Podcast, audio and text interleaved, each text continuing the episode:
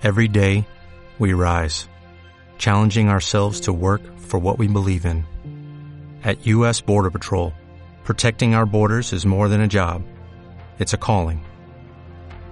Agents answer the call, working together to keep our country and communities safe. If you're ready for a new mission, join U.S. Border Patrol and go beyond. Learn more at cbp.gov/careers.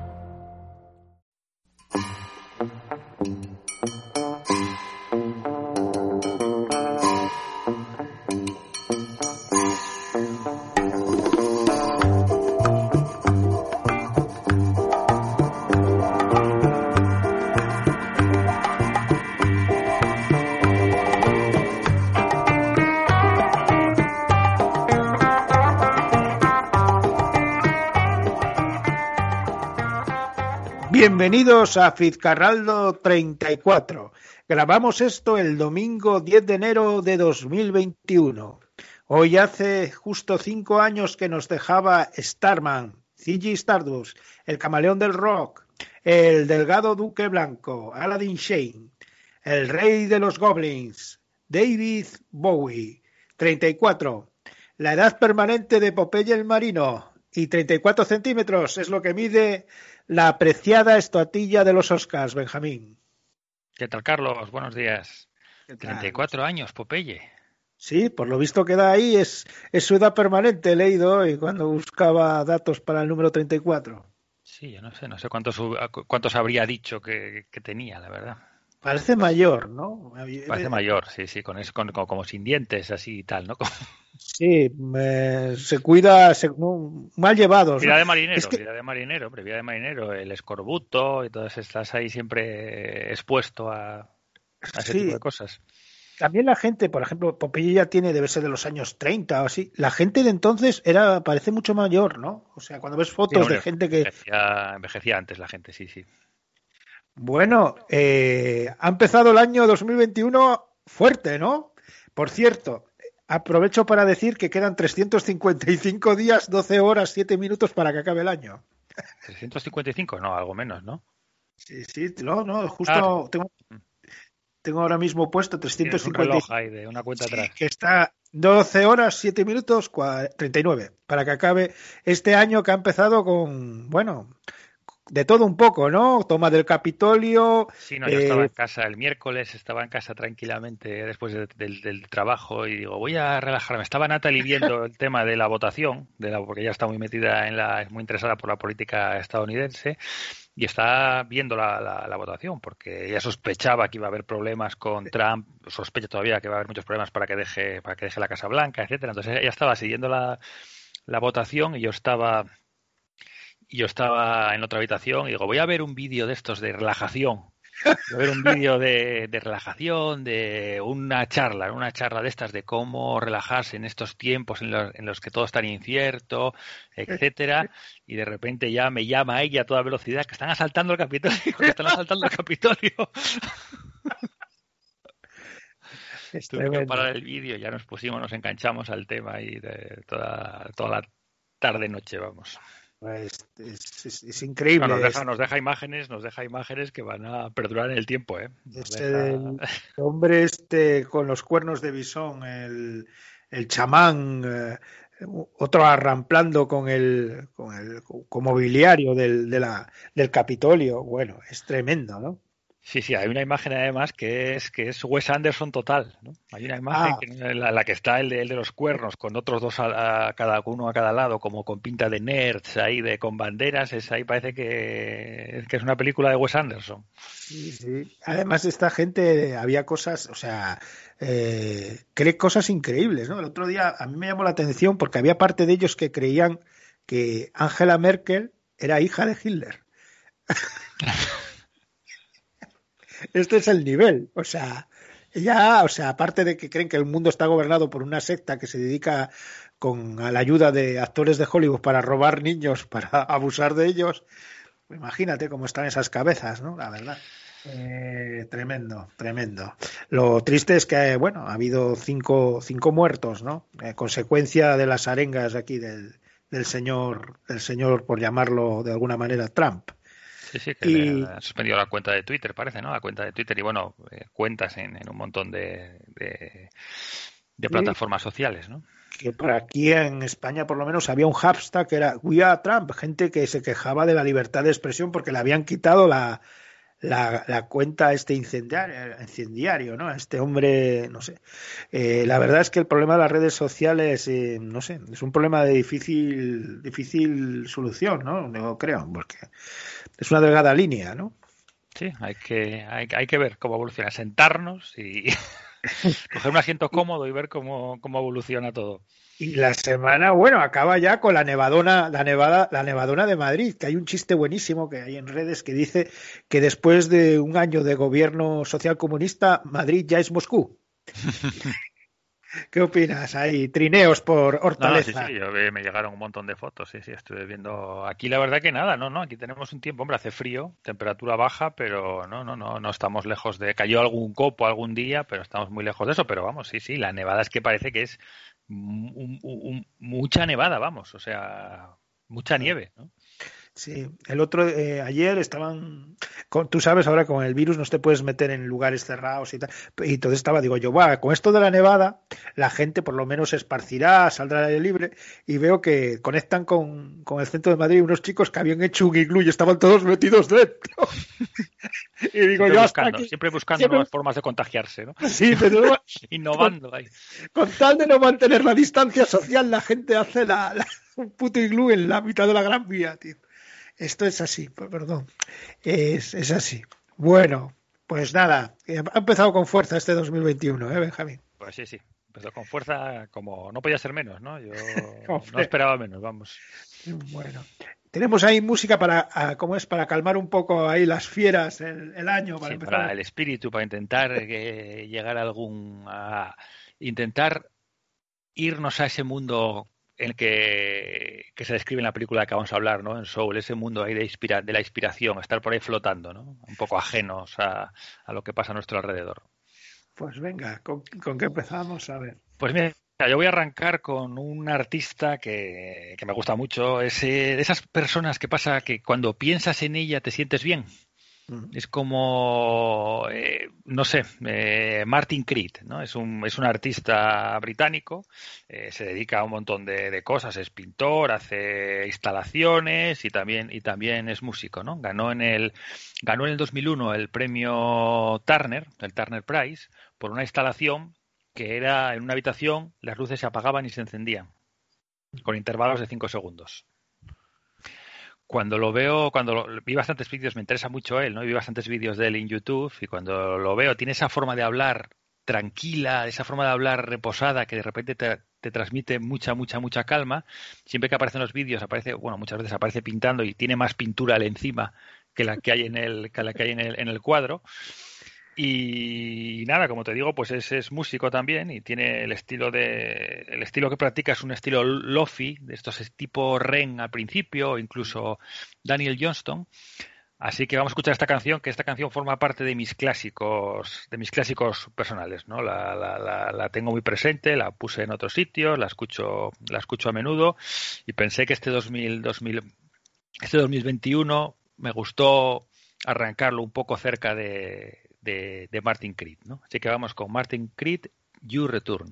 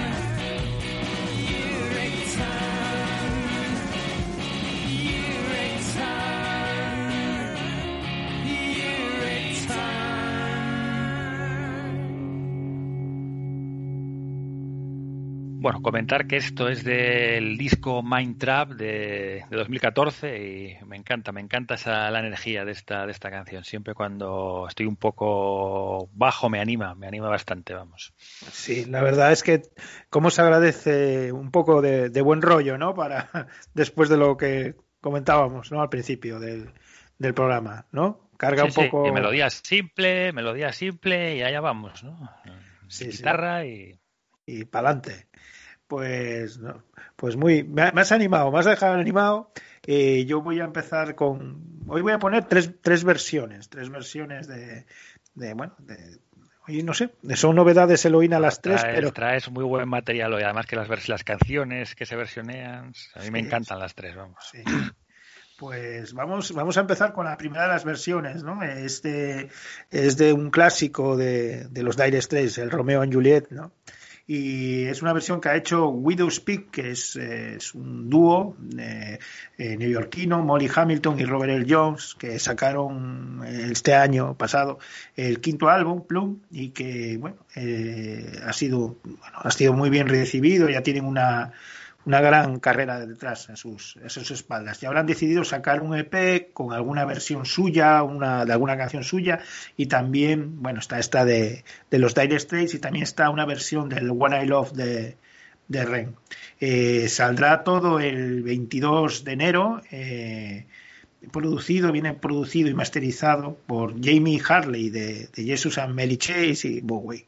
Y la verdad es que eh, la voz de ella, la verdad es que suena esta canción, eh, ya sonaba la original estupenda, pero, pero suena, suena muy bien. Romeo and Juliet, la versión de Widows Speak.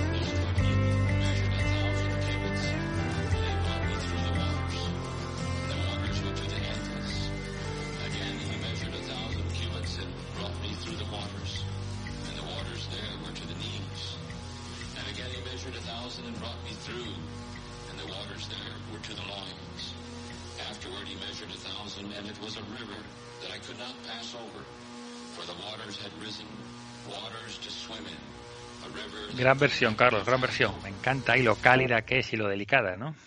Sí, la verdad es que eh, además es una canción que, que trae muchos recuerdos. Yo la tengo asociada a, a muchas vivencias. Una, la canción original es de, del año 1980, ¿no? de Air Straits, de su, de, su, de su disco Making Movies. ¿no? Es una de estas canciones que lleva contigo toda una vida. ¿no?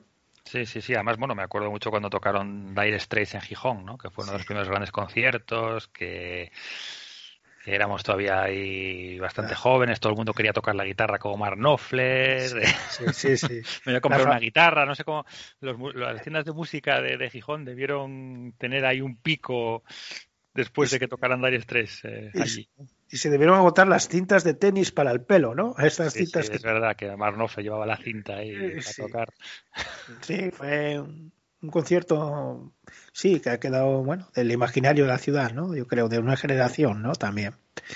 Y ¿por dónde seguimos repartiendo repartiendo juego, Benjamín? ¿Qué tenemos Eh, pues preparado? nada, vamos a cambiar, vamos a cambiar, vamos a pegar un patadón hasta Japón. Vamos a irnos a Japón y voy a poner a un músico que he estado escuchando también estas, estas navidades, Shintaro Sakamoto. Una cosa, una cosa, una cosa. No me quedó claro el título de esta canción cuando me la. Bueno, el la título es que en Spotify viene con los caracteres japones, japoneses, pero el título es Love is Possible. Ah, Lo, lo encontré, porque sí, eh, eh, en Spotify viene con el con el que con los caracteres en japonés. Pero sí, es Shintaro Sakamoto, que es una institución en, en Japón, estuvo tocando en un grupo muy mítico Yura Yura Teikoku durante 21 años. Eh, el grupo se disolvió en 2010 y a partir de ahí empezó su carrera su carrera en solitario. Y esta canción es de su tercer disco de su tercer disco en solitario Love is Possible y se titula pues eso Love is Possible es la primera canción es la primera canción del disco. Es ahí bastante me gusta porque es, es, eh, el, el- tipo tiene ideas tiene ideas eh, diferentes. Así que vamos con Love is Possible Shintaro Sakamoto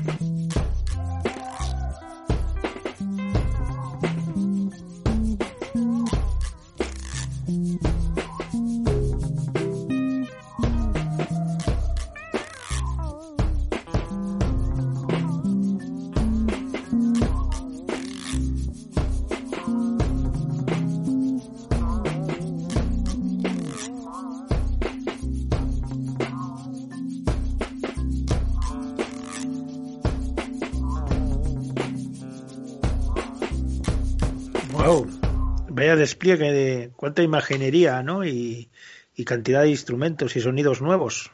Sí, sí, como que va añadiendo, ¿no? Va añadiendo capas y te sorprende, ¿no? Te sorprende lo que, lo que va añadiendo. Sí, ¿no? Pero tiene así un toque. Al final acaba como un toque especie de tropical, ¿no? Sí, sí, sí. Hay, algo, hay algo de tropical ahí, sí. Sí, la verdad es que que deja un buen, un buen, buen cuerpo también, ¿no? O sea, bueno, estamos empezando el año pues con positividad, con sonidos nuevos, ¿no? Con dándole un poco de Ya, energía, ya ¿no? se nos quitará, ya se nos quitará. ¿no? Quedan, quedan 355 días para, para venirnos abajo. Pues nada, vamos, voy a seguir con otra versión, eh, que en este caso es, eh, bueno, ya uno de los nombres habituales del programa, ¿no? Es una versión, es una canción que han, versión, que han cantado de Carpenter, Rod Stewart, pero sobre todo eh, la versión eh, Reason to Believe, eh, la versión se hace a partir de la, de la famosa versión de Karen, de Karen Dalton, ¿no? Eh, Vaughan y Courtney Barnett han unido fuerzas ¿no? para hacer una, una versión de esta canción, originalmente escrita y publicada por, por Tim Harding en el año, en el año 65. ¿no? Eh, Vagabond, eh, el nombre que se esconde detrás de Vagabond es Laetitia Tan, Tanco, original de Camerún, aunque ya de muy joven eh, con sus padres se trasladó a Nueva York y desarrolló allí ya, empezó a desarrollar su parte de su carrera, ¿no? En Bandcamp, haciendo su nombre, bajo este seudónimo de Vagabond. Y fue invitada en 2018 por Courtney Barnett, la, la cantante y música australiana, para que la acompañara en su gira por, que la teloneara en su gira por América. Y debió haber bastante buen rollo entre ellas y ahora, pues no. Pues Vagabond eh, ha llamado a, a Courtney Barnett para hacer esta versión, esta versión del Reason to Believe, que ella misma reconoce que eh, ha estado obsesionada ¿no? en la versión de, de Karen Dalton. Pues vamos, vamos con, con Reason to Believe, razones para creer que no falten, Benjamín. Vamos con ello.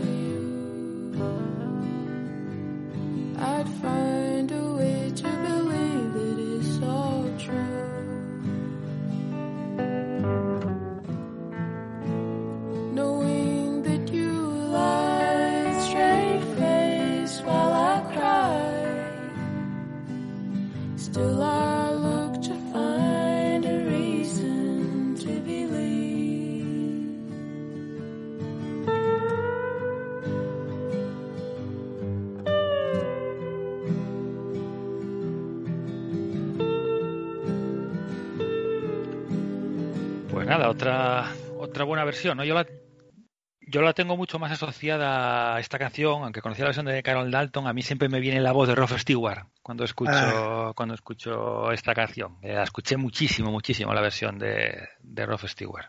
Sí, sí, es una, una canción también eterna, ¿no? Es, Sí. eh, eh, que cada, bueno, esta versión, bueno, me llamó la atención este pedal steel, ¿no? Que suena ahí, suena ahí al fondo, ¿no? Y la voz, nos gusta mucho, me gustan mucho las, las voces femeninas lánguidas, ¿no? Estas, sí, la verdad es que sí. La melodía se queda mucho, ¿no? Es una melodía que se queda eh, muy, muy, muy característica de esta canción. Sí.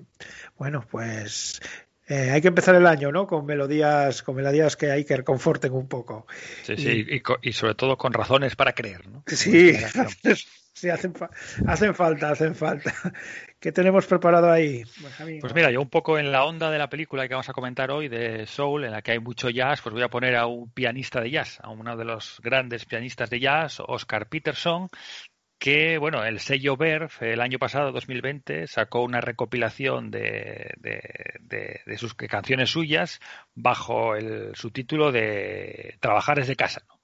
Trabajando desde casa con, con Oscar, Oscar Peterson, podríamos decir que yo creo que es muy buen acompañamiento para trabajar o para, o para sentarse o para echar la siesta o para cualquier actividad que se pueda hacer en casa o fuera. Es Oscar Peterson muy buen acompañamiento, así que vamos con una- un clásico suyo, eh, Stormy Weather.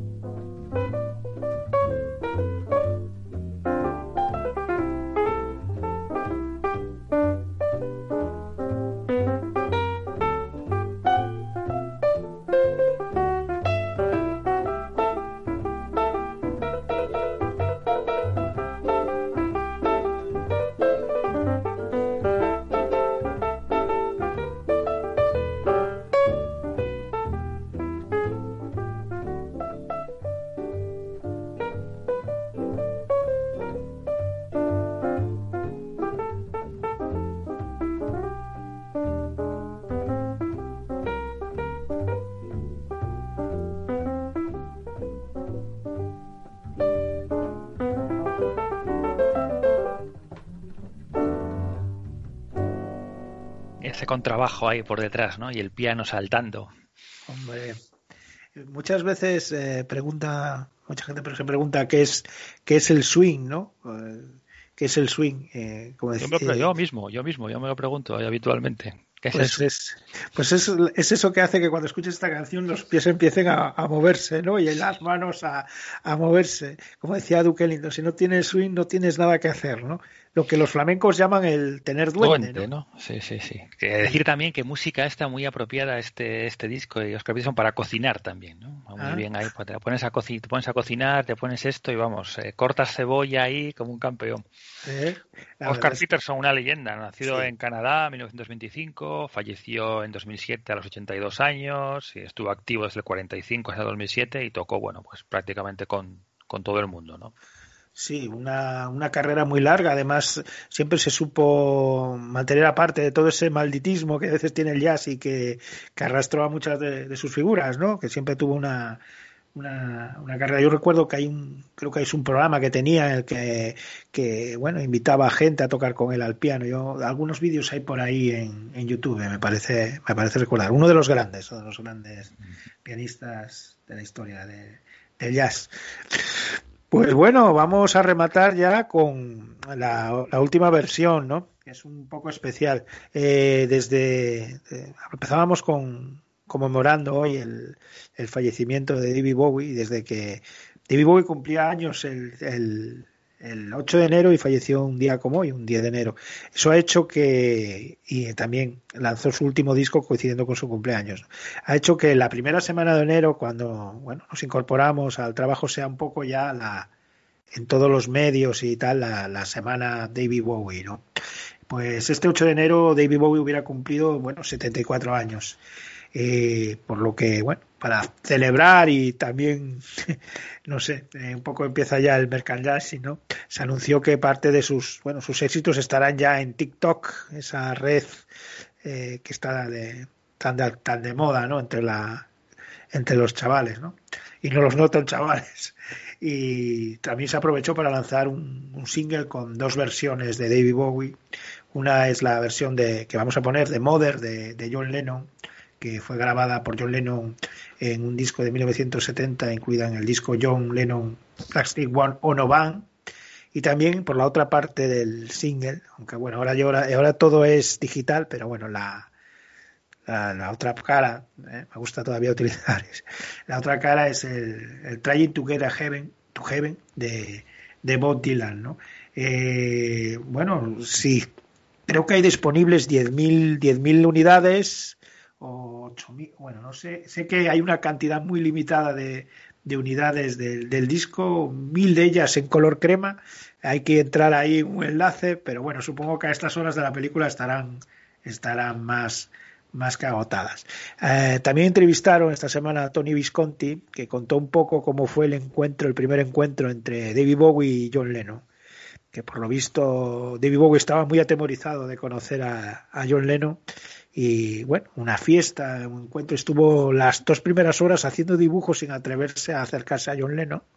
Y fue John Lennon el que se acercó a él y, y le cogió unas hojas del álbum y dice, mira, te voy a poner a dibujar yo a ti también, ¿no? Y empezaron a dibujarse uno al otro y, y bueno, parece que la cosa fluyó y colaborarían después, más tarde, en, en algunas canciones, como sabemos. Pues nada, después de todo esto, pues aquí está el Mother de John Lennon, versionado por el gran David Bowie. Had me, but I never had you.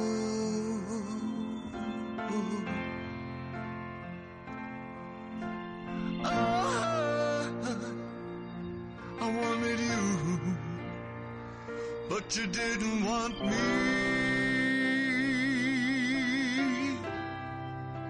So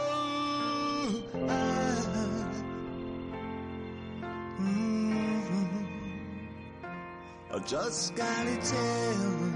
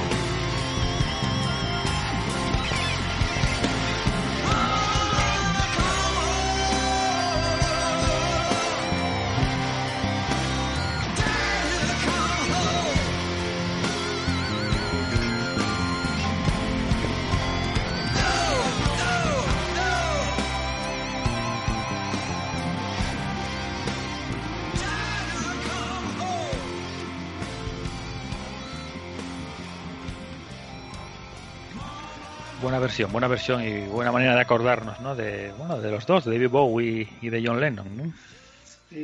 Y va a formar parte en su momento esta canción de un disco de homenaje a, John Lennon, que al final no, no cuajó, y ahora, bueno, se, se recoge, ¿no? Se vuelve a, bueno, a, a aprovechar, a aprovechar, ¿no? Para esta vez homenajear a, a Bowie, a los dos, como tú dices. Sí, ahí me hay partes de la canción que me parece que Bowie, bueno, Bowie con su voz tan peculiar que tiene, con su voz tan reconocible, ¿no? Parece que es como que imita un poco a John Lennon ahí cantando, ¿no? Me, me, me parece, no sé, podrá ser mi paranoia, pero Puede ser, puede ser. Eh, decir que eran 8.147 eh, copias que se pusieron en 12 minutos a la venta, ¿eh? 8.147 copias y 1.000 eran vinilos en color crema, o sea que debieron volar como, bueno, como un caramelo, como es a la, puerta del cole. sí, esta canción, hombre, es importante, una canción importante de John Lennon, ¿no? Porque habla de su, poco su relación con su madre, que fue, él, no sé, su padre los abandonó y él se crió con una tía suya y, veía a su madre, pero luego su madre se murió cuando él tenía 17 años, atropellada por un coche y comenta él que que esta canción la hizo después de ir a, a terapia, hay que poner un poco sus, sus, sus, sus- ideas en orden ¿no? con respecto a, a su madre. Sí. Eso es una de las suertes eh, que tienen muchos artistas, ¿no? Que son capaces de ese, de sublimar, ¿no? Digamos, incluso curar ciertos traumas. Sí, el dolor, eh, el dolor lo, lo pueden canalizar, ¿no? sí, hacia algo positivo, una creación. o- Bueno, pues nada, vamos por la película de esta, de esta semana, ¿no? Eh, nos, va- van a decir eso de antes molabais mucho más, porque ahora es. Nos vamos al mainstream, ¿no? Con Soul de, de Pete Doctor y Ken Powers. Eh, ¿Nos hemos vendido al mainstream, a Disney o qué? Bueno, nos salimos de nuestra zona de confort, ¿no? Nos salimos de nuestra zona de confort. Bueno, como dice un amigo mío, dice, siempre dice, yo quiero entrar en la zona de confort, ¿no? no, salir, no salir de ella, pero sí, nosotros nos, sal- nos salimos un poco. Primera película de animación que comentamos, yo creo, ¿no? Sí, sí, la primera y. Bueno, y la última. y la- no, no, no. nos gusta, nos gusta mucho el, el- yo a mí me gusta mucho el cine de, de animación además eh, bueno vamos a hacer un pequeño recorrido por Pixar pero hay que decir que gran parte del mejor cine americano de los últimos de las décadas ha, ha salido de, de Pixar no eso yo creo que es es bastante innegable no Eh, tiene auténticas joyas, obras, obras, obras maestras, ¿no?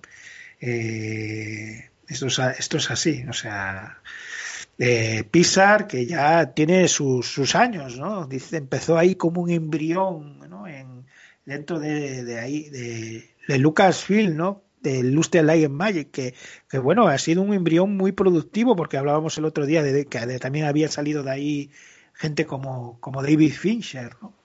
y bueno, estuvieron ahí una, una temporada, después se emancipó, digamos, de, de la compañía grande, ¿no? Eh, con John Lasseter, más tarde metió ahí dinero Steve Jobs, que vio que había ahí posibilidades de crecimiento, hicieron durante mucho tiempo, vivieron a base de, de comerciales, de anuncios de televisión, ¿no? Eh, y de cortos, cortos que muy premiados, muchos, aquel famoso corto, no sé si te acuerdas, que todavía es el logo de Pixar, del Flexo, aquel, Sí. que fue, yo creo que había ganado un Oscar y bueno, los puso enseguida. Y bueno, eh, con una obsesión tenían, ¿no? De lanzar la, la primera película totalmente animada por, por ordenador. Y eso llegaría pues en, en 1995 ya, ¿eh? Buah, 15 años de, eh, con Toy Story, ¿no? Que sería, bueno, pues un éxito, ¿no? De, de público y de, y de crítica, ¿no? Y que, que bueno, eh, había muchas dudas, ¿no? Sobre, sobre si la, la, la animación por ordenador iba a animar, iba a conseguir transmitir todas las emociones y no iba a ser muy fría. Yo todavía me acuerdo de aquellas discusiones de, bueno, la gente, pero bueno, todos vimos que era un cambio de paradigma, ¿no? Con el tiempo la animación convencional pues eh, acabaría, no digo casi desapareciendo, pero sí eh, casi imposible de entender ya sin, sin el ordenador, ¿no? Después, bueno, su trayectoria es ya forma parte de la mitología o de la, la cultura popular, ¿no? De los últimos años, ¿no? Películas, pues yo qué sé, las voy citando, pues, Bichos, eh, la segunda parte de, Toy Story y después, eh, bueno, la Monsters, que la, refiero porque fue, fue ya la primera, el debut de la dirección de este hombre, de Peter Docter, ¿no? Que es el director de uno de la de alma, una de las almas, ¿no? De, de Pixar, ¿no?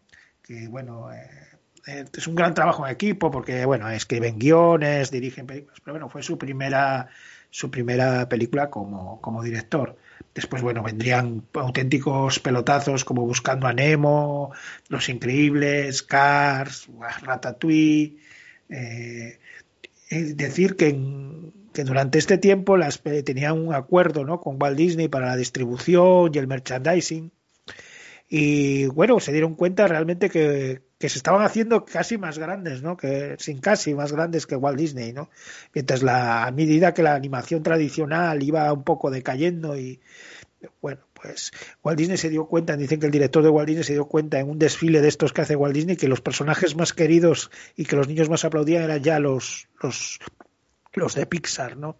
Y entonces, bueno, eh, realmente re- se pusieron a renegociar el contrato, hubo ahí sus más y sus menos, y al final la, la- Walt Disney compró por nada más y nada menos 7 mil millones de dólares la en 2000, me parece que fue en 2005, la Pixar, ¿no? Pixar. Y bueno, de aquella época que mucha gente eh, marca ahí el empiezo del declive de, de Pixar, ¿no? Que a mí me, me, me parece curioso, ¿no? Porque yo creo que empezó una época dorada, no sé si eran de proyectos que ya venían trabajando de antes, ¿no? Porque empieza, yo que sé, Ratatouille, pero sobre todo yo creo que para mí, ¿eh? Eh, dos de sus eh, obras maestras, ¿no? Pues Wally y Up, ¿no? Eh, Up, que también tiene, está en la dirección Peter, Peter Docter, ¿no? Y guion y que, bueno, son para mí películas, lo que hablaba antes, ¿no? Clásicos, clásicos modernos, ¿no? Y Toy Story 3, otra, otra gran película. Y aquí empezó un poco, hubo un periodo en que empezó un poco a declinar la compañía, sobre todo con la segunda, segunda película de Cars, ¿no? La segunda versión de Cars, que no fue un poco fallida, la crítica tampoco ya, bueno, que siempre estaba acostumbrada a, recibir muy bien las películas de Pixar, ahí hubo un poco un pequeño bajón. Después vinieron esto que le gusta, Brave, ¿no? La, aquella que, bueno, tampoco fue, bueno, no, no, no, la película no está mal, pero no era lo que lo que se esperaba, ¿no? Y después ya una especie de precuela o secuela de Monster con Monster University. Y bueno, sí, y después habría un pequeño vuelta a los viejos a los viejos laureles, los reverdecidos laureles con Inside Out, ¿eh? Eh, que yo creo que es una película que está también está este hombre Peter Docter muy muy con muchas eh, referencias muy que se puede relacionar mucho con esta de, de Soul. Después vendrían fracasos como El buen dinosaurio, eh, que supuso que esto también es una paradoja que hay en Pixar, ¿no? Cuando se habla de el romanticismo y tal, pero que supuso el fracaso de esta película supuso que se despidió al 5% de la compañía, ¿no? Siempre ahí apretando las mayors, o sea, es un mundo muy difícil el equilibrio entre la creatividad y la productividad y, y bueno, vendría ya, ya empezaría Walt Disney a meter mano con las segundas partes, ¿no? Que tanto le gusta a Disney, ¿no? Las secuelas, buscando a Dory, que fue otro éxito, Cars 3 y después Coco, que es una película que es mm, merece la pena pararse un poco porque aparece uno de los temas que ya había aparecido en Up y que realmente pues no es También muy relacionada infante- con esta, ¿no? También Sí. relacionada con Soul. sí, que es la muerte, ¿no? El tema de la muerte y es y bueno y otra basada es la primera película basada en una cultura que no es la, la estadounidense, ¿no? Dentro de todo este después vendrían Los Increíbles 2 y Toy Story 4 y Onward que, bueno que también es una película sobre el legado sobre qué hacer en la vida que es una película que ya se vio interrumpida su, su repercusión comercial con esto que, que vivimos ahora de la, de la pandemia y ahora llega Soul eh, directamente a, a su canal de Disney Plus eh, bueno, sin haber pasado por los cines y bueno, y con una cierta polémica, ¿no? Con todo eso, ¿no? Eh, Sí, bueno, yo creo que ahí Disney cambió un poco la, la- la filosofía con esta película porque con Mulan, que también la estrenaron, que se cortó, la estrenaron en el cines, la, la pusieron en Disney, en el canal, en el canal Disney, pero la pusieron pagando, o sea, tenías que pagar un extra y era, no sé si eran 20, 20 euros o era, era un- era era mucho bastante. dinero. Sí, sí. Pero con esta no, con este debieron, no debió oírles bien con Mulan y con esta de- decidieron ponerla en el canal directamente. Vamos, yo creo que les fue bien porque me suena que subieron las cifras de, de- de suscriptores, vamos, solo por, Sí. por, por esta película. Sí. Eh, bueno, eh, podemos hacer un pequeño paréntesis en, eh, bueno, el director, ¿no? Que es Peter Docter, que es curiosamente eh, no es muy conocido el nombre con él para alguien que tiene en su haber ocho nominaciones a los Oscars, ¿eh? Ocho nominaciones a los Oscars y, dos Oscars, ¿no?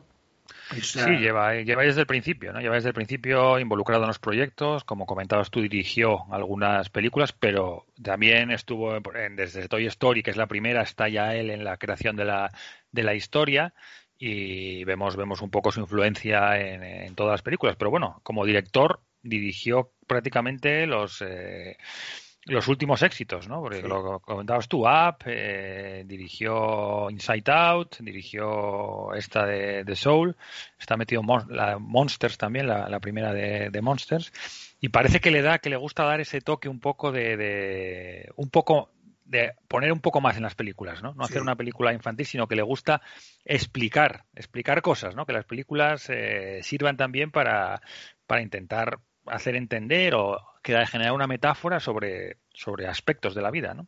Sí, decir que, probablemente sea, según la última película que dirija esta, ¿no? Porque por lo visto, cuando hace un- dos o tres años John Lasseter, eh, por un comportamiento impropio, con aquello del Me Too, no sé qué pasó ahí, se vio obligado a dejar la dirección creativa, la asumió él y bueno, eh, compatibilizó mientras tanto a- con esta película que ya estaba en proceso, pero bueno, ahora que se va a centrar más en esto, ¿no? En la dirección creativa del estudio y, y que va a tener menos oportunidades de volver a dirigir, que es una, una pena, ¿no? Porque, eh, no sé, eh, él dice que se encuentra cómodo en este nuevo nueva faceta, pero bueno, alguien tan creativo y que ha dado tan buenas películas siempre es... No, pero seguro, seguro que, que va a insuflar este sentimiento que tiene él en, en- en las películas que salgan, ¿no? Que va a estar él un poco tutelando los proyectos y, y se va a ver su, su toque, vamos. Lleva, lleva desde los 21 años en Pisa, entró con 21 años, se graduó, entró ahí a trabajar, fue el décimo empleado de la empresa y, y el tercer animador contratado por la empresa. Y ahí, ahí aguanta. Dice que conoció a Steve Jobs un día que vino a despedir gente. Steve Jobs ese es el, un poco el, el para el, a veces la paradoja, ¿no? Que hablaba yo antes de la entre la creatividad y la, y la productividad, ¿no? Un poco, ¿no? Que ah, a veces hay secuelas. Decían que a partir de 2020 Pixar no iba a hacer secuelas. eh, no sé. eh, pero bueno. no. A ver, estando Walt Disney Ah. detrás. Con Toy, con, con Toy Story les ha ido bastante bien a secuelas, Sí. ¿no? Son secuelas bastante. No, y de calidad, y hay algunas muy buenas. ¿eh? La, a mí Toy Story 3 es una, es una película que a mí me encanta. O sea, yo la 4 no la, no la he visto, pero el Toy Story 3 es un, uno, mm, se podría perfectamente a la altura de, de las otras que siempre con el fin de la infancia, ¿no? El, un poco, ¿no? Eh, yo creo que las películas, cuando ahora hay una polémica absurda, ¿no? De si Soul eh, no, como no es para niños, no es anima como si descubriéramos la animación, hay infinidad de casos de animación que no para adultos, ¿no? Tampoco hay que tratar a los niños, yo creo que como como un como amebas, ¿no? Tampoco eh, hurtarles algunos temas que pueden no entender del todo, ¿no? Pero bueno, que el target yo creo que es, eh, es nuestra generación un poco, la gente que tenemos entre los 30 y los 40 y pico largos, ¿no? Que somos una generación un poco infantil también, pero, pero bueno, que ya tocamos temas, no sé, como el, el legado que quedará, las cosas importantes de la vida y todo esto, ¿no, Benjamín? Sí, puede ser, ¿no? La película comentar un poco de que de qué va y es un es, eh, el personaje principal es un profesor de, de música que, que le gusta mucho el jazz y que su ilusión es eh, ser músico de jazz. Entonces se enfrenta a una decisión en un momento dado que le ofrecen un puesto fijo de- en el colegio, pero él no quiere renunciar a sus sueños de ser de ser músico. Entonces le surge la oportunidad de tocar con una, con una gran artista de, de jazz, hacer una prueba y a partir de ahí pues nos metemos un poco en, en, en, en- la película, ¿no? O sea, se, él se, bueno, spoilers, vamos a hacer spoilers porque yo creo que no se puede conect- con- comentar la película sin, sin, sin, sin hacerlos. Eh, Ya casi al empezar la película él como que se muere, ¿no? se, muere, no sabemos si se muere o queda en coma, ¿no? Parece que es más bien un coma, ¿no? Sí. Y entonces ahí pasa al, al más allá, se va al mundo del más allá, pero él no quiere irse porque estaba tan cerca de la oportunidad, entonces es, eh, en ese tobogán salta y se va y cae en el mundo de antes de nacer, ¿no? Cómo se forman un poco la, cómo el mundo donde se preparan eh, las almas o la, el- el- el- la conciencia para ocupar un cuerpo, ¿no? Entonces ahí tiene su periplo porque lo que quiere es volver otra vez a su cuerpo a- para, para tocar jazz, ¿no? Para ser músico de jazz. Entonces nada, eso nos, nos, nos, nos eh, pues eh, Pixar aquí usa todo esto para, para contarnos un poco, pues eh, hacer una metáfora de cómo se forma la conciencia, ¿no? De cómo, cómo llegamos a ser los que somos, lo que, los que somos, ¿no? que a mí hay una, hay una cosa que me que la película me bueno, no es que esté muy de acu- eso de, de que ya venimos eh, viene predeterminado nuestra, nuestra personalidad, ¿no? Hay momentos muy divertidos cuando dice egocéntricos y no sé qué, allí, eh, los taciturnos o no sé qué, al otro lado, ¿no? Eh, de verdad, venimos ya con, con, con la conciencia, ¿tú qué opinas? Bueno, eso es un tema ahí que ya tratamos aquí alguna vez y que sobrevuela nuestras vidas, ¿no? El determinismo, ¿no? Sí. El determinismo, si todo está determinado, si todo es, si todo forma parte de, de un plan o si las cosas cambian y podemos hacer, tenemos capacidad de decisión para hacer lo que queramos en, en cada momento, ¿no? A mí me interesa mucho ese tema. La verdad que me Sí. interesa, me interesa mucho y porque en teoría tenemos la, el, el, el, el demonio de la Place, ¿no? El demonio de la Place, la Place, este tipo de. Me voy a ir mucho, por muchísimo por las ramas. Sí, ahora no mismo, ¿eh? Pero vamos, el, el, el, el, físico o teórico francés que, que, que dijo que si realmente las leyes físicas de este mundo, si pudiésemos, si hubiese algo que, que pudiese aunar todo- todas las leyes físicas y toda la, y toda la materia en este mundo, se podría predecir lo que va a pasar, porque si está todo, si está todo determinado por leyes físicas, de es una cadena todo, ¿no? Sería una cadena. Lo que pasa es que luego ya la, la, la, teoría de los de la de dice que, que hay una hay, hay un hay una indeterminación, ¿no? Que no podemos no podemos predecir exactamente cómo las partículas se van a comportar, ¿no? Pero bueno, ¿tú qué piensas, Carlos? ¿Estamos determinados o tenemos capacidad de, de- de decisión o no? A ver, yo, yo creo que sí, ¿no? Yo creo que, eh, bueno, yo creo mucho en el, en el caos, ¿no? También te digo.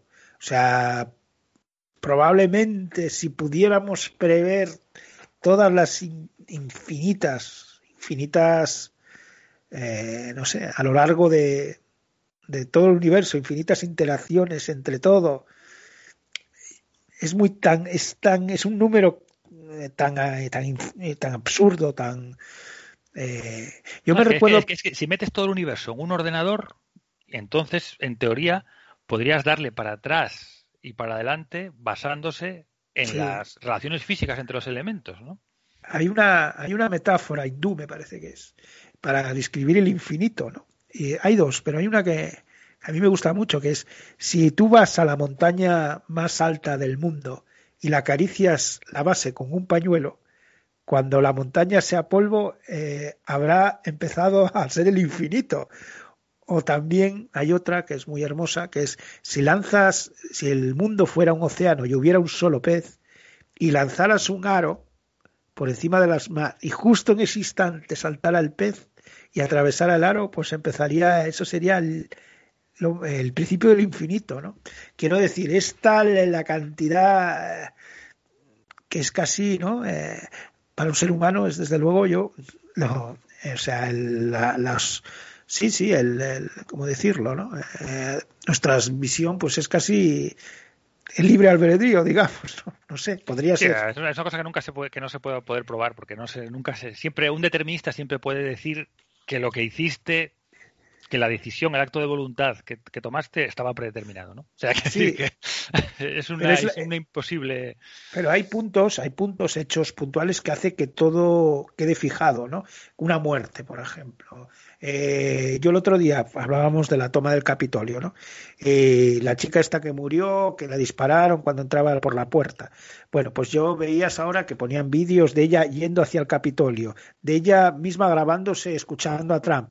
Y todo había quedado eso que hubiera sido un vídeo gracioso cuando esta mujer lo hubiera visto, si no hubiera pasado nada de nada de después, dentro de un año, dos años, hubiera visto, mira, cuando estuve en el Capitolio y tal, todo cobra del presente una de destino, ¿no? Ella caminando hacia el destino, hacia el Capitolio, hacia una muerte segura. Ella escucha, era, era todo, de repente, ese hecho, la muerte, en este caso, de un disparo, hace que todo lo anterior quede fijado, Cambia la Quede- narrativa, ¿no? De la anterior, sí, sí. Le da. Claro, como una especie de caminando a su destino, ¿no? Hacia la muerte, ¿no? La ves ahí hablando, eh, bueno, estu- grabando un vídeo, yendo, desfilando hacia el Capitolio, sabes lo que va a ocurrir, ¿no? Y eh, ya está fijado, ya está ahí congelado ese hecho. Ya todo lo que pasó anterior la conduce a ese hecho, digamos. Eh, eh, yo qué sé, si hubiera pinchado una rueda a camino del, del y no hubiera escuchado eso, o yo qué sé, o, o la noche anterior hubiera cogido, yo qué sé, una borrachera o no hubiera ido, yo qué sé. Es tanto las cosas que podrían haber ocurrido para no llegar a ese momento, ¿no? Y ya hablamos de ella, pero no hablamos de la persona que disparó, etcétera. Quiero decir, hay tantas cantidades de cosas que hay alrededor de un, de de un, de un hecho que es casi Claro, imposible pero, con una, pero con una super máquina, con una supercomputadora, podríamos meter todo eso y Tú- tú- podríamos ver tú- hacia atrás y hacia adelante, movernos hacia atrás y hacia adelante. ¿Leíste, ¿Leíste Fundación y Tierra de Simov? No. Hay una, bueno, eh, bueno, pues eh, es un señor que inventa las psicomatemáticas, que es prevé el futuro a partir de, de las matemáticas. Entonces prevé que la civilización no va, bueno, va a colapsar, entonces hace como una fundación de, bueno, para que protegerla, ¿no? A lo largo de los siglos, eh, él hace con cálculos toda la historia de lo que va a ocurrir. Eh, hay un momento en que sale un personaje excéntrico tipo Trump que le echa abajo eh, todas las predicciones, digamos, de, de lo que va a ocurrir. Entonces, cuando descubres que él ha, ha hecho dos fundaciones, una para prever este tipo de, de actos que no se pueden prever, digamos, de alguna, de alguna manera. También Isaac Asimov, en, en El nacimiento de aquí a la eternidad, esa que tiene sobre la gente que viaja en el tiempo, habla de que tampoco somos capaces de evitar ¿no? las grandes líneas de la historia, ¿no? que por ejemplo si no hubiera habido Hitler, pues hubiera con el paso del tiempo, que son estos grandes personajes que parecen que distorsionan toda la historia, son como cuando lanzas una piedra al agua, que hace como unas ondas, y a, medida que avanzas en el océano, pues se va, se va atenuando su influencia ¿no? en, el, en el océano del tiempo. Bueno, hay todo esto, ¿no? No sé, es complicado. Puede ser, puede ser, pero vamos, volviendo, volviendo un poco a la película. a la tierra. Yo creo que la película, bueno, trata de, de dos temas, ¿no? Principales. Que, bueno, yo lo encuentro dos, dos temas, ¿no? Uno, lo que, lo que comentamos, cómo se forma nuestra personalidad, cómo somos eh, lo que somos. Ellos intentan dar una explicación. Y el otro y el más, y el más importante, yo creo que es cómo vivimos nuestra vida, ¿no? Cómo es ese estar presente, ¿no? Ese, esa, esa diferencia un poco entre en estos tiempos que, corren ahora en que le dan todo el mundo le damos mucha importancia al talento, ¿no? Todo el mundo quiere ser especial, quiere ser el mejor en algo, lo vemos en la publicidad, los anuncios, todo el mundo es único, ¿no? Es eh, diferente y, parece que si no el triunfo, ¿no? Triunfar está muy, muy, muy, eh, lo tenemos muy interiorizado. Entonces la película nos habla, la película va, va dándonos ahí esa pista del talento, del talento, del talento, pero luego coge ese desvío y nos dice, no, eh, lo que hay que hacer es, es lo que cuando pasa el tiempo de lo que te acuerdas es de, de, lo que viviste, ¿no? De con la gente que estuviste, lo que compartiste, lo que oliste, lo que el sabor, ¿no? Esas sensaciones hay físicas de vivir y de estar presente, ¿no? Y de entender a los demás, de comunicarte, etcétera. Sí. La, las pequeñas cosas, ¿no? De, de, eso que se habla siempre de, del día a día, ¿no? De un poco a veces eh, la gente que se le va la vida en, eh, mientras mientras busca grandes cotas que nunca llegan, ¿no? Como a veces quimeras, ¿no? Y se pierde a veces lo, lo importante, ¿no? Eh, hasta está también se cita, ¿no? A, a uno de nuestros grandes eh, escritores admirados, ¿no? Foster Wallace, por ahí anda también, ¿no? Sí, bueno, yo tengo ahí, se, se cita, Foster Wallace tiene la, la, sí. la, fábula esta que cuenta en su, en su famoso discurso de graduación de, la universidad, de una, una, universidad, y entonces él, pero yo creo que cambian aunque aquí un poco la fábula, ¿eh? cambian sí. aquí un poco la historia. Lo que cuenta Wallace es que van, van un pez mayor y dos peces pequeños por el mar, se encuentran y el pez mayor le pregunta a los pequeños, ¿cómo está el agua? Los pequeños no contestan, siguen y al poco uno le dice al otro, ¿qué es el agua? Y lo que cuentan en la película es diferente, ¿no? Lo que cuentan en la película es que un pez mayor se, sí. va, se encuentra con otro pez pequeño y el pez mayor, eh, el pez pequeño le pregunta al mayor, ¿dónde está el océano? Y, dice, y le dice el pez mayor, esto es el océano. Y le dice el pez pequeño, no, no, esto solo es agua. Yo creo que cambian sí. un poco, ¿eh? cambian, sí, un poco el sentido, un poco, cambian, cambian un poco el sentido porque la de Foster Wallace va más orientada a no sabemos, a, a veces no vemos las cosas, yo creo, lo, como la entiendo, es, a veces sí. no, no vemos las cosas importantes, a veces no vemos lo Sí. importante que nos, que nos rodea, ¿no? Y la de Pixar yo creo que la adaptan, vamos, yo creo que está basada en la de Foster Wallace porque, vamos, eh, es, muy famosa esa, esa, esa, esa- ese cuento, ¿no? Esa fábula, pero yo creo que la de Pixar la adaptan un poco más al tema este que habla de la película de, de- de- de querer de querer estar en ese sitio grande, ¿no? De querer lo que lo que le pasa al protagonista cuando acaba la actuación y dice, joder, ya he logrado lo que lo que pensaba, ya lo he, he logrado lo que lo que quería, pero pero me ¿Y siento qué? igual, ¿no? Me ¿Y ahora siento qué? igual. O sea, sí, ahora qué, ahora qué, no no estoy No. ahí como A veces cuando uno logra pequeños, bueno, hitos o en su y después viene el ¿y ahora qué? ¿No? ¿Mereció la pena? A lo mejor todas las renuncias. Eh, o esa es la, la- la gran pregunta, ¿no?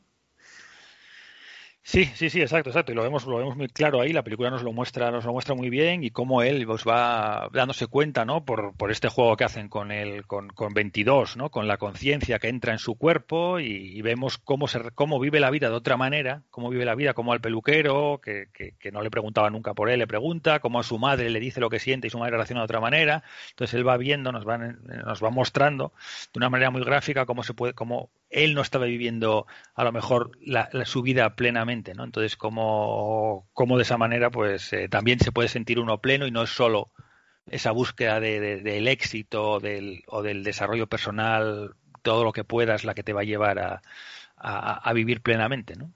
Sí, eh, ese verse desde fuera. Es una película compleja, ¿no? Es una película que también ahí en esa parte en la que él se ve des- desde fuera, digamos, un momento que se ve a través de, su, de un gato, que también hay un guillo a, a la, al Walt Disney clásico, el gato parlanchín y tal, pero verlos desde fuera, un momento, ver ayuda a comprender realmente muchas veces, ¿no? Eso que hablábamos el otro día de esos momentos de cambio, ¿no? Que de repente la rutina se detiene y tienes la oportunidad, lo veíamos en la película aquella de ciencia ficción, de terror, de, de She Dies Tomorrow, ¿no? Que un momento de estos de cambio, de cambias de casa, cambias de trabajo, en este caso, pues la muerte, ¿no? Te ves desde fuera por y puedes eh, no sé, tener una experiencia ¿no? realmente de a dónde vas, ¿no? una, una, una experiencia existencialista. San Pablo, San Pablo cayéndose del caballo. Eh, exacto. Eh, y- Sí, sí. Decir también que la película pues bebe de una, de una tradición, ¿no? De películas eh, de que retratan de alguna manera el más allá, ¿no? Como aquella, yo me recuerdo mucho de aquella película de Alan Rudolph, del desapare de Alan Rudolph, que fue de Alan Rudolph con lo que nos gustaba, de Hecho en el cielo, ¿no? Aquella pareja que se enamoraba en el cielo y después venían a la vida y se buscaban, o el propio sentido de la vida de los Monty Python, esa escena en la que van todos los coches hacia ese que se ve un poco, yo creo que está un poco copiada también en la película, ese agujero blanco, ¿no? Que es el más allá, ¿no? Que esa especie de escalinata que los lleva y- Sí, lo usa sí. también en Coco, ¿no? En Coco también, Sí. ¿no? Iban caminando más bien en Coco por un puente y subían también a ese peregrinar ahí al, al- al más allá, todo el mundo ahí un poco... Sí, hay un montón. ¿no? Aquella película también, yo que sé, el difunto, el difunto protesta o el cielo puede esperar, la versión de Warren Beatty, eh, el cielo se equivocó. Hay un, hay toda una tradición, ¿no? También de demostrar que también ocurría ya en Out, eh, la burocracia, ¿no? El cielo como algo, como unos burócratas, ¿no? Alguien que lleva la contabilidad de las almas y tal. Todo eso ya lo hemos, lo hemos visto en otras, en otras ocasiones, ¿no? Y eso, también que él no sabemos, yo no sé si se muere o está en coma, parece que está en coma, ¿no? Él que no, que no se muere, que está, que está en, eh, en coma. Bueno, también eso de llevar un tipo de vida, caer en coma o tener una enfermedad o lo que comentabas tú, que te pase algo y luego salir de ahí cambiado, ¿no? Salir de ahí cambiado y decir, oye, ahora sí que voy a aprovechar cosas que antes me estaba perdiendo, ¿no? Que son las realmente, las realmente importantes. Sí. Yo lo que sí me, bueno, la polémica que ha habido, sí que me parece un- lo que comentaba al principio un poco absurdo, ¿no? La película se la puede criticar por algunas, bueno, a veces es un poco, tienen momentos quizás un poco más, menos fluida que otras películas de, de Pixar, quizás, y bueno, para mí es una gran película, es, eso está, está sin duda, no sé si llega a la altura de emocionarme como tanto como Up o como Wally, pero para mí es, es una, una gran película. Pero bueno, que criticarla por ir a un público más o menos, no lo entiendo muy bien esa. Bueno, esa- bueno, es una opinión también, ¿no? Porque sí, son películas que, que es una película que trata temas bastante complejos y Sí. además que no solo trata un tema complejo, ¿no? Trata muchos, o sea, quiere decir que mete muchas, muchas, muchas cosas ahí. Entonces, yo entiendo que para niños, niños pequeños se van a, se van a perder muchas cosas, pero bueno, también estamos siempre en esa do- capas de significado, ¿no? Pues un niño pequeño le va a gustar más a lo mejor el gato, el gato que habla, o las interacciones que tienen en esa parte en la que están los dos por el, por el medio, o las persecución, alguna persecución que hay en el, en el, en el, en el, en el Great Before, ¿no? En la conciencia, donde se forma la conciencia. Luego ya a medida que sean un poco mayores, yo creo que irán cogiendo más cosas.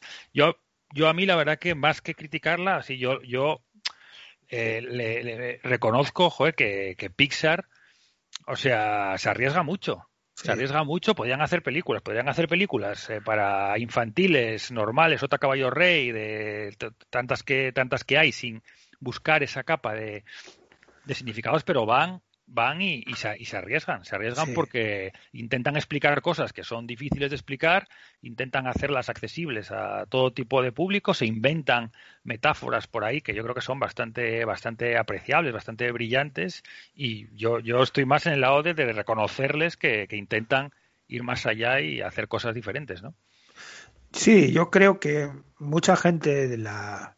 Bueno, a mí ya lo comentaba al principio, que para mí parte importante de lo mejor del cine americano de los últimos décadas ha venido de Pixar.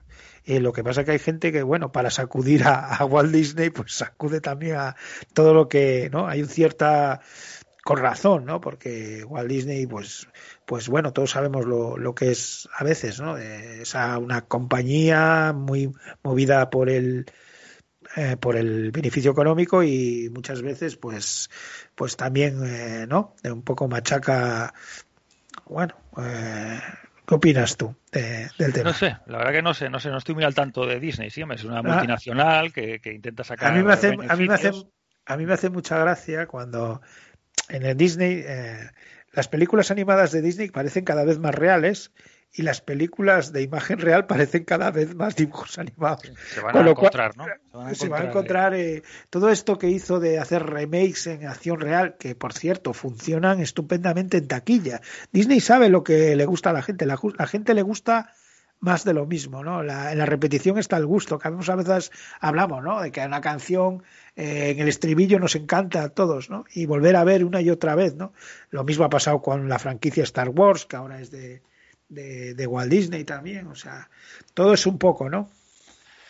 Sí, yo por volver un poco a la película, comentar también que la animación que está muy muy muy bien hecha, ¿no? Y que hay como sí. dos mundos muy clara- muy muy definidos que además están eh, perfectamente expresados, ¿no? Primero el mundo real, el donde vive el personaje, que lo vemos con colores muy muy cálidos, con una animación ahí muy muy muy bonita, con una iluminación ahí los los dibujos, eh, o sea, las imágenes espectacular y lo vemos como con una melodía de jazz, ¿no? Con la música, la banda sonora también muy destacable, o sea, vemos con todo ese jazz y luego ya si nos vamos al mundo del, del, del, del más allá, pues ya vamos a tonos más fríos, más azules, etcétera.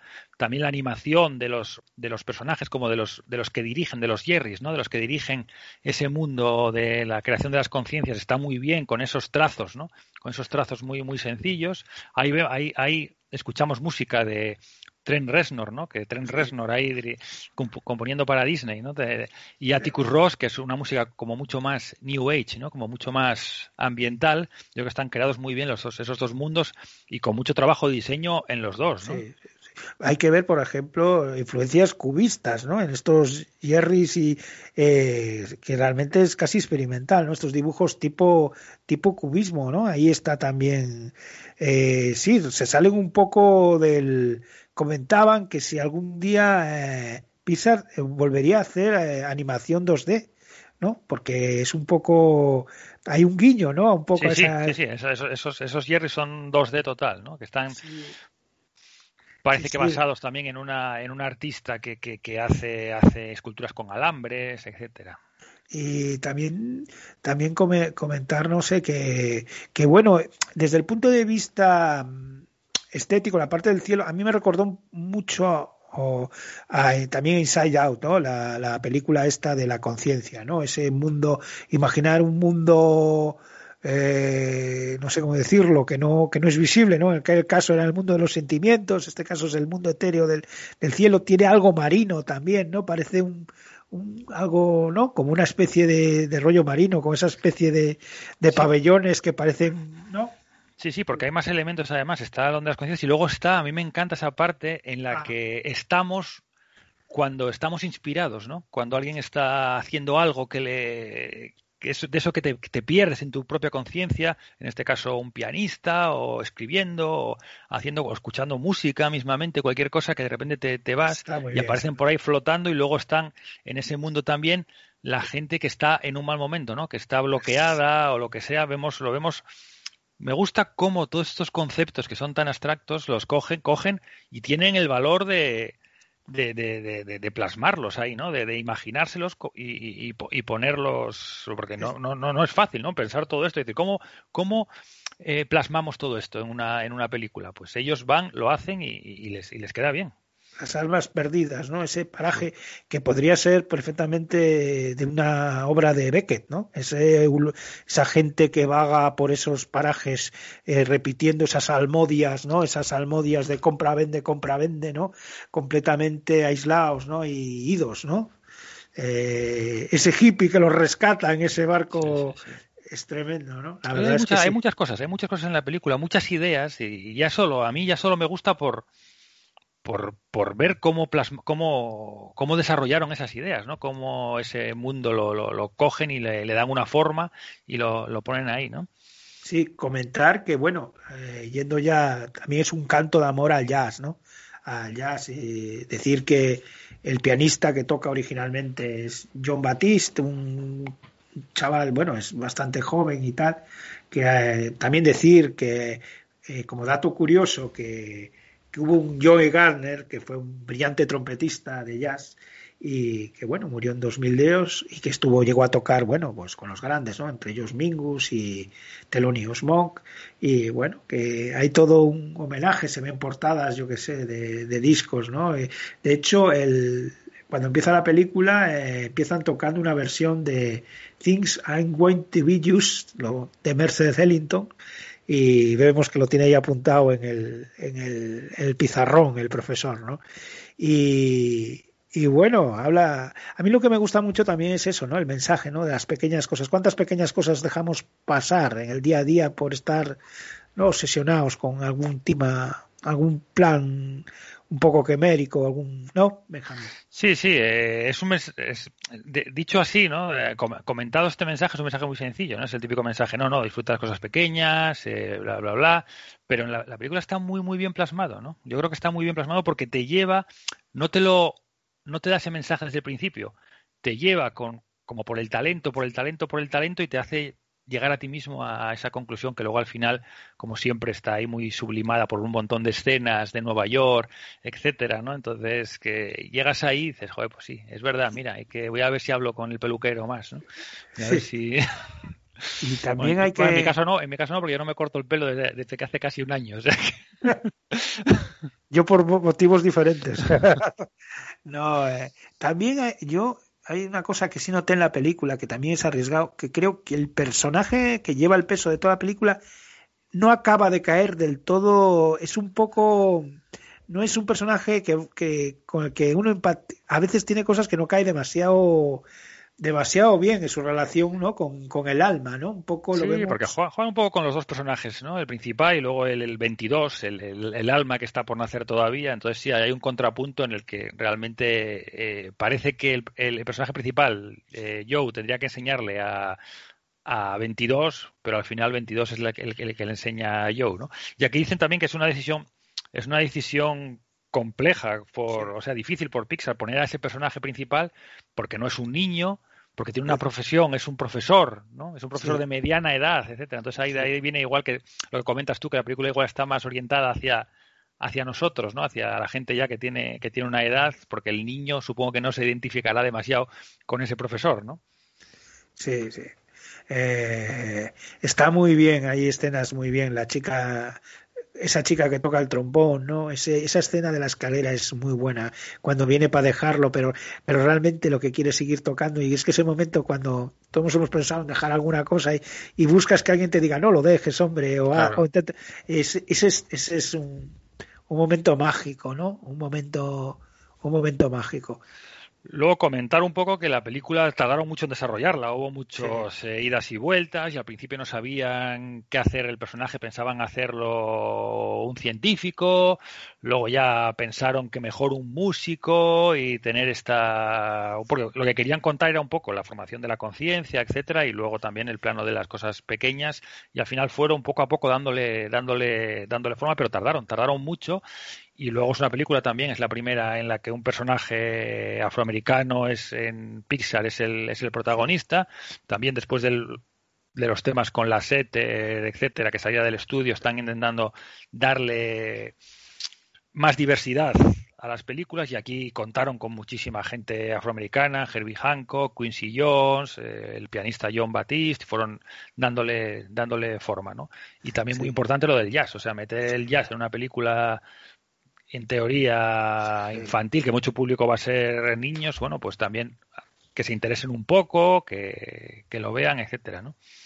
Disney, eh, eso troca un poco también con las grandes críticas que hubo a Disney en su tiempo, que siempre que fue acusada de ser una una productora muy racista también, ¿no? De, de hecho, siempre se comentaba que los primeros dobladores negros que trabajaron para Disney eran los, los que hacían de llenas en El Rey León. O sea, o sea, es que sí, sí, llegó a tener pocos personajes. Yo creo que se hizo una hace no hace mucho de una una de las famosas princesas de color, ¿no? No habían hecho nunca a veces hay personajes de color, ¿no? En yo recuerdo una película tremendamente desasosegante, que es Tozi Toby, que era un, me parece que era un zorro y un perro, y acababan uno en el bosque y otro en la granja, eran amigos, pero no, no podían estar juntos porque pertenecían a mundos diferentes.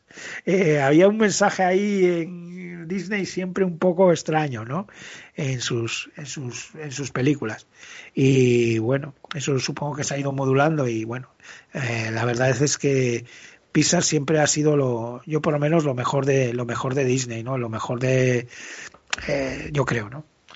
Y luego comentar también que yo vi esta película, la vi la semana pasada, y, y creo que también tiene mucha resonancia en los tiempos que vivimos, ¿no? O sea, Ah, en este, en este sí, sí. tema del confinamiento, etcétera, etcétera, todo eso de, de, de, de repente darte cuenta de, porque esto también nos, es, bueno, eh, esto que estamos viviendo, pues nos está dando, nos está nos estamos dando cuenta de muchas cosas, ¿no? De tomar ir, ir, ir y tomar un café en un sitio tranquilamente, Sí, ¿no? sí, ir y disfrutar de, de- de- de caminar por la calle, de encontrarte con un amigo, etcétera, etcétera.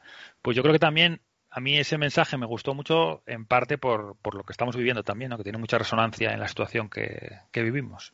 que no todo no todo será perdido si sirve si sirve esto para que no, veamos nuestras vidas como eran un poco desde fuera y, y aprovechemos para para ver lo que realmente era importante no Sí, puede ser. Lo que pasa es que yo, bueno, por experiencia, siempre que Sí, tuve, yo sí, siempre sí. que tuve alguna epifanía de este tipo, pues te Dura- dura, tiene un tiempo delimitado, ¿no? Luego vuelves otra vez, se te olvida. Pero bueno, ese tiempo, pues oye, te tomas tu café ahí, lo disfrutas y piensas ahí en. sí lo que daríamos ahora eh por una cerveza bien servida una caña bien servida charlando tranquilamente en, yo que sé en una terraza en un bar sin sin mascarilla hablando alegremente y Sí, ¿Eh? La verdad que sí. La verdad es que sí. Bueno, pues a la gente que vea que vea Soul y que que bueno que bueno que sacará algún tipo de ¿cómo Tiene muchas De- cosas, tiene muchas Sí. cosas. Una película muy llena, muy llena de, Sí, de sí. cosas, ¿no? Divertida también a ratos, que te hace pensar, que muy bien técnicamente, de una factura, bueno, pues eso, como todo lo de Pixar, ¿no? Eh, A mí- excelente. A mí me ocurrió al revés que Up, que es mi película favorita de Pixar y una de mis películas favoritas a secas, que tiene yo creo que los cinco o diez primeros minutos mejores que recuerdo de una película, ¿no? Eh, aquí me pasó, a, mí me emocionó mucho además esa película. Eh, eh, en aquí ocurre al final, tiene esa, al final tiene un- una parte que también es muy, muy emocionante, ¿no? Y que conmueve, a mí por lo menos me conmovió, ¿no? Sí, a mí también. A mí me, me la disfruté mucho y me, me conmovió ¿Qué es, lo, qué es, qué es lo que lo que importa cuando ves una peli? O sea, nosotros ahora hablamos, hablamos y bueno, pero lo importante es cuando ves la peli que te haga sentir cosas, ¿no? Eso es lo importante. Cuando una peli consigue eso es sin duda una gran peli, ¿no? Pues sí, sí, sí. Completamente de acuerdo. Bueno, pues hasta la semana que bueno, ¿algún comentario más de la peli o No, no, nos, des- eh, nos lo podemos dejar aquí. Cerraremos con algo de la banda sonora y nada, yo me quedo un poco con el- la última frase ahí sobre la película, ¿no? De, lo que puedes pensar es, ¿tuve el éxito suficiente o aprecié suficientemente lo que tenía alrededor? ¿no? Un exacto? poco. Pues sí, señor. Bueno, pues hasta la semana que viene, ¿no? Hasta la semana que viene, Carlos. Hasta la semana que viene y gracias ahí a los oyentes que, que nos, que nos escucharon.